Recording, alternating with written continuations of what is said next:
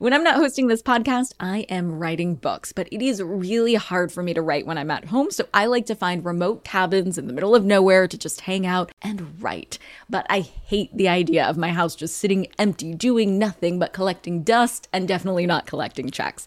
And that's why I'm an Airbnb host. It's one of my all time favorite side hustles. Other popular side hustles are awesome too, don't get me wrong, but they often involve big startup costs. By hosting your space, you're monetizing what you already have access to. It doesn't get easier than that. And if you're new to the side hustle game and you're anxious about getting started, don't worry because you're not in this alone. Airbnb makes it super easy to host. I mean, if I could do it, you could do it. And your home might be worth a lot more than you think. Find out how much at airbnb.com/host.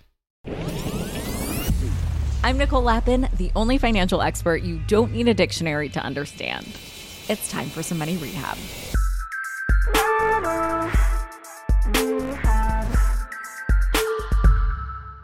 In honor of Martin Luther King Jr. Day today, I wanted to highlight a voice that is making real contributions toward racial equality. So today, I wanted to share the conversation I had with Arlan Hamilton in season one of the show. Arlan is a venture capital founder who has put her money where her mouth is when it comes to equality. She is the founder and managing partner of Backstage Capital, which invests in underestimated founders, including women, people of color, and people in the LGBTQ community. This mission is rare, which is a fucking problem because out of 100 of the top venture backed founders, 90% are male and 72% are white. Arlan embodies what it means to make change in every sense of the word, and her voice is exactly the one you need to hear today. So here's our conversation. So, Arlan, welcome to Money Rehab. Hey, thanks for having me. Can you explain to us what Backstage Capital is? Yes, Backstage Capital is an investment firm that I started started working on it about a decade ago, and we launched officially about five and a half years ago in 2015. What sets us apart is that we invest in mainly underrepresented, underestimated founders. So we invest in women, people of color, LGBTQ founders, etc. In a world in venture where 90% of venture funding goes to white men in the US think about what the landscape was, what the vernacular was, what the what sort of the feeling was among underrepresented founders in 2015 or 13 or whenever, you know, we were just discussing it and it wasn't a fund. And now to think about how so many thousands of founders have said that they have gotten something from backstage, inspiration or just support or something to that effect. I mean, even in the last few weeks, uh, I've seen announcements of multiple funds that were started with kind of a backstage ethos that have raised tens of millions, if not hundreds of millions. When you started that 10 years ago, did you ever think that would be the case? Absolutely. I had to think it. I had to think it would be. Um, I think what's surprising is it's just the the actual pieces of the journey itself, the the the many directions it's taken. You know, I I hoped for this, I aimed for this. I didn't think that I or backstage would be so known. I thought that it would be very kind of quiet and it would be something that was happening behind the scenes. It's in fact why I called the fund Backstage Capital. But things took a turn and I think turned out different, but definitely got us to the destination to at least a milestone faster than we would have if we had been more quiet. So, do you feel like you're shy or introverted, or why didn't you want to be uh, center stage out of the gate? Oh, there are multiple multiple reasons. One was just because I think you know in 2015 when I did start raising and I started investing, that itself was the story. Was like it was a very small story, but it was like okay, I'm investing. I have this syndicate. I'm moving on. And then in 2016, I had an article that came out, and it was the headline. I can't remember exactly what the headline was, but it was a like from homeless to Harvard type of headline. And I did, I had requested that that not be the take because it was so little of what I had said in the interview. And so I was sort of, I was never ashamed of having been homeless or having housing insecurity or being on food stamps or any of that that made me who I am but I didn't want it to be the main attraction. I wanted to be look at these founders that I'm talking about. Like this is a business case for this. You know, it's not just feel pity for me or the white male investors feel like they're checking their philanthropic thing off for the year. And so I was really upset when that happened. I hit, under the covers when it when it came out. And then hours later, like almost immediately it started happening, but hours later is when I could kind of take it in. I just started getting like inundated with messages from people who were just like, wow, you know, I've either gone through something like that or I'm going, I'm experiencing it right now. And you've given me the spirit to live another day and to go on another day and to, and when that started happening, I was like, oh, I just said to myself, I'm being selfish. I'm being so selfish and self centered if I think that I shouldn't share something that's going to help so many people. And then in that moment, it became sort of like, this is this is theirs, not mine. So it's it's as long as they'll keep having me, I'll I'll keep sharing it, right? I'll keep coming showing up to the to the party.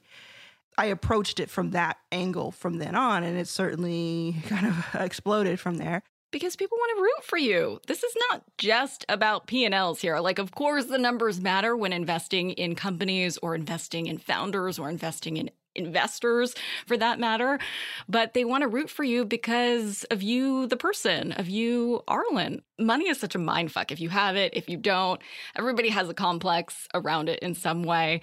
And I think you have really debunked whatever misconceptions there have been. What misconceptions about experiencing homelessness do you think there is? my least favorite question that I can think of, and there probably is worse, but I there's my least favorite question in social settings is when someone says to me, especially someone who is affluent and has been their whole life, says to me, "How homeless were you?"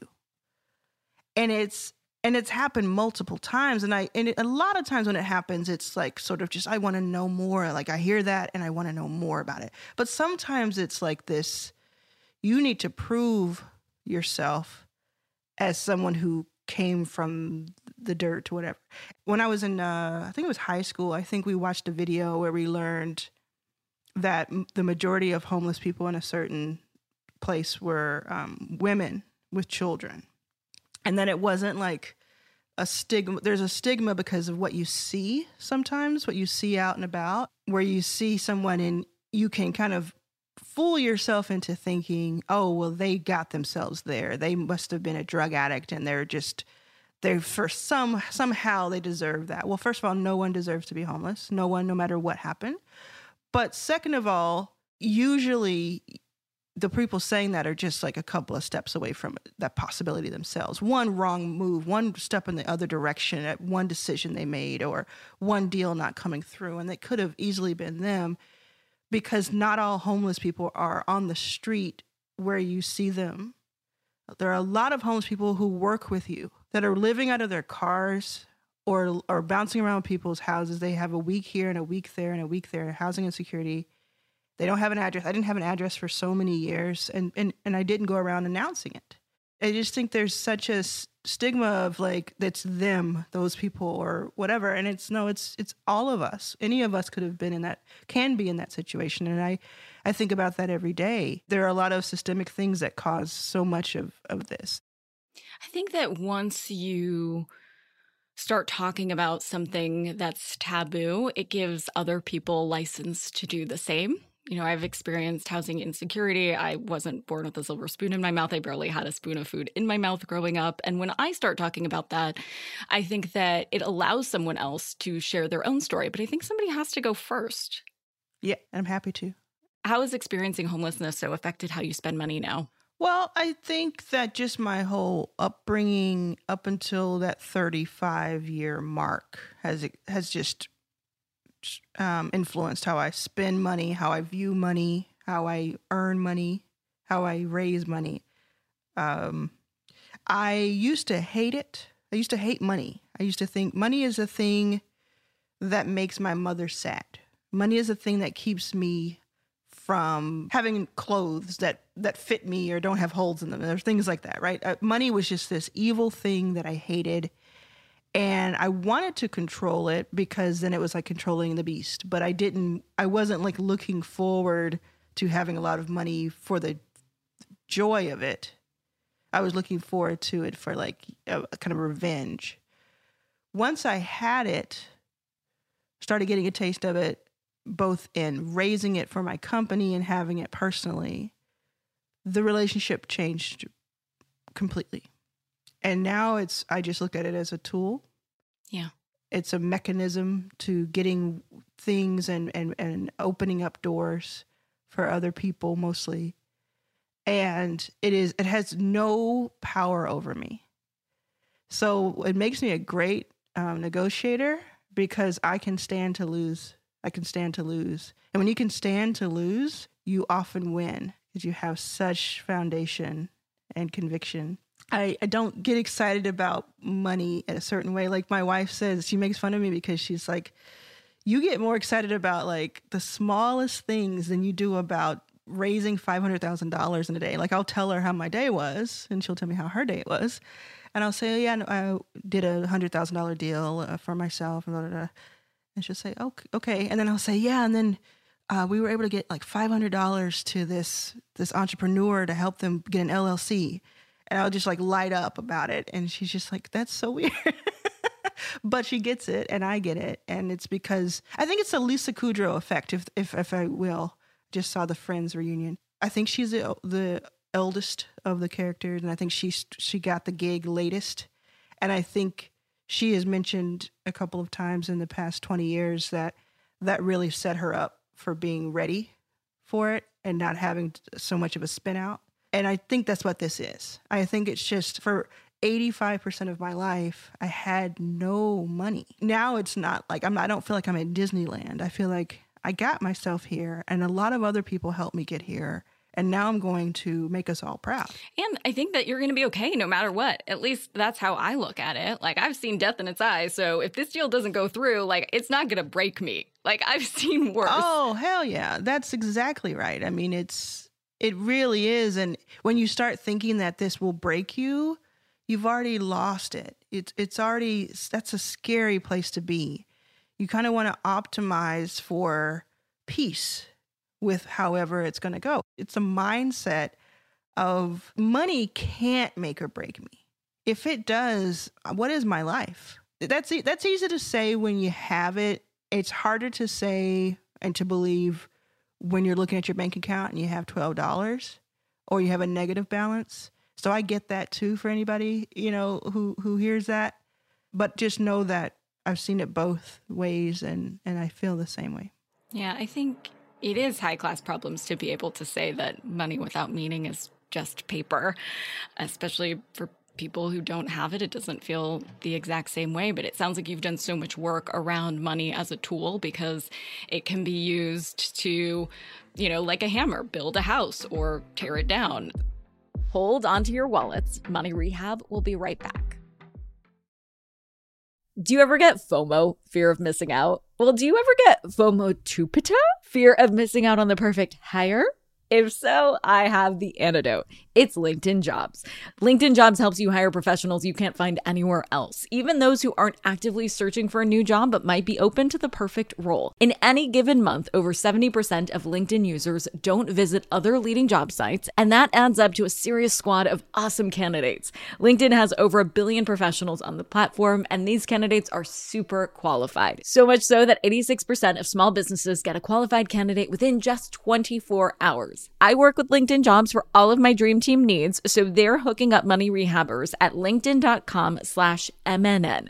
Go there and you can post your job for free. That's linkedin.com slash MNN as in Money News Network to post your job for free. Terms and conditions apply.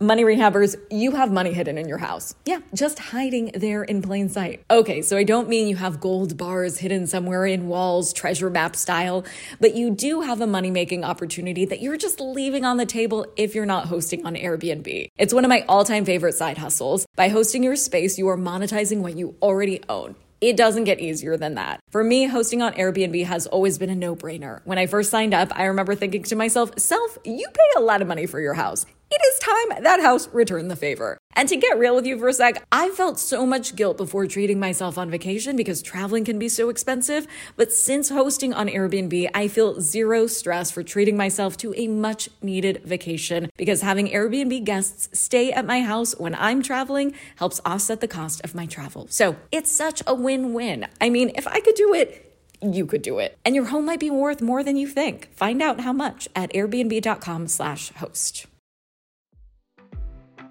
And now for some more money rehab. When I think about spending, because you asked about spending specifically, if you don't mind me sharing a, story. Please. So I uh, I recently won a, an auction, uh, uh, Janet Jackson's 1956 Chevrolet. Dang. a casual auction. Yeah. It's a casual auction. So it was the first time I've done an, like a, an auction auction, you know, that wasn't at a, an event. And she had 1330 i think items. And it was like a once in a lifetime i'm i'm to do this. And she's uh, sharing it with a charity but mostly it's just she wants to do it while she's alive right? So there were two vehicles but this was the only item of 1300 plus that came with a phone call because it has such sentimental value to her that she wanted to tell the bidder the highest bidder what that was so they understood what they were getting and so I learned about this uh, a couple of weeks prior to the auction, and I said, "Well, I'm going to go for it. I'm going to try it." I mean, there's no way I thought I was going to get the truck. But to go back to what I was saying, I went in. I had a number that I knew I could afford, and I knew wouldn't be consuming me, and I won it. Now I did cry after I won it, and most people in the room thought I was crying because I got Janet's truck, and absolutely a big part of it was that she means has meant so much to me in my life since I was thirteen, and and it was half that, you know, it was fifty percent. Like I got this thing I wanted, but it was what hit me and struck me at the time that made me cry without me realizing I was going to was six years ago I was living on the floor of the San Francisco airport and today I just held up a paddle to buy something for more than $100,000 that I wanted, that I felt was a good investment. I just, it was just so overwhelming because I don't have much time to think about that. Did you talk to Janet? I will in uh, soon. She is very, she was very pleased that that I wanted, and and we're excited to talk to each other. Like how excited? I'm thrilled, and I know I probably am sounding so low key about it, but just honestly, the 13 year old and the 20 year old and the 30 year old in me is is is jumping up and down for joy. But I just feel like it's it's a full circle moment, and I feel very grounded and rooted in it. And I just am going to be thrilled to have the call and to be able to tell her a few things that I've waited my whole life to. I'm not nervous and I'm not I'm very excited, but I'm also like this this was supposed to happen. Wow. I love that. Uh, what money advice would you give your former self for how to change your mindset around money? I don't know if it's advice. It's just sort of like a, a clarity and a, and it, to make it okay that what you are right now doesn't necessarily have to follow you for the rest of your life or be what you are for the rest of your life. You can you can always evolve. You can always change. You can always change your mind and what you are in that moment at 24, at 18, at 47, at 75 doesn't have to be what you are the next the following year. You can always change your circumstances and in the circumstances that you're in right now, keep note of it. You know, because you're going to need those clues for the next step in your life. You're going to need all the things that you're learning right now and experiencing right now to help you with the next step. Money Rehab is a production of Money News Network. I'm your host, Nicole Lapin. Our executive producer is Morgan Lavoie. Do you need some money rehab? And let's be honest, we all do. So email us your money questions at moneyrehab at moneynewsnetwork.com to have your question answered on the show or even have a one on one intervention with me. And follow us on Instagram at Money News and TikTok at Money News Network for exclusive video content. And lastly, thank you. Seriously, thank you for listening and investing in yourself, which is the most important investment you can make.